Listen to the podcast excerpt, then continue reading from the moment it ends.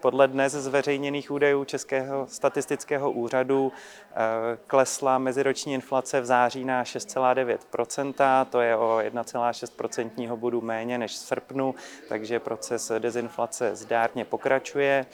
V tom se projevuje vedle odeznění efektů energetické krize a narušených dodavatelských řetězců mimo jiné i přísná měnová politika České národní banky.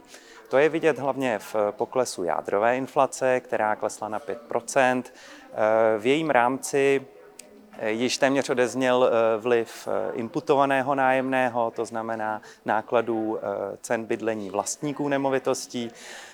To odráží stabilizaci realitního trhu a cen nemovitostí, ale i také cen stavebních materiálů a cen stavebních prací. Pokračuje i odeznívání růstu cen potravin, které, který dosáhl 6% Zde dokonce v, v potravinách došlo k meziměsíčnímu poklesu o více než 1% Ať se to nemusí zdát, tak, tak meziročně klesají ceny pohoných hmot. Tam samozřejmě my jako každý jiný vidíme meziměsíční nárůsty v cenách pohoných hmot na čerpacích stanicích v posledních několika měsících, ale to meziroční srovnání znamená, že vzhledem k tomu, že před rokem byly, byly ceny pohonných hmot ještě výše, tak, tak tam máme záporné číslo.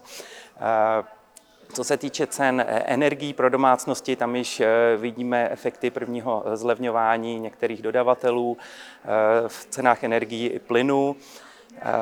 Takže to je také pozitivní pro spotřebitele. Do budoucna v následujících měsících v říjnu, listopadu, prosinci čekáme mírné zvýšení toho meziročního čísla někam nad 8% To bude ale čistě technické a bude to odrážet loňské zachycení úsporného tarifu v cenové statistice, který dočasně ty ceny snížil a, a, a letos v tom meziročním srovnání se to projeví cenovým skokem meziročního čísla směrem nahoru.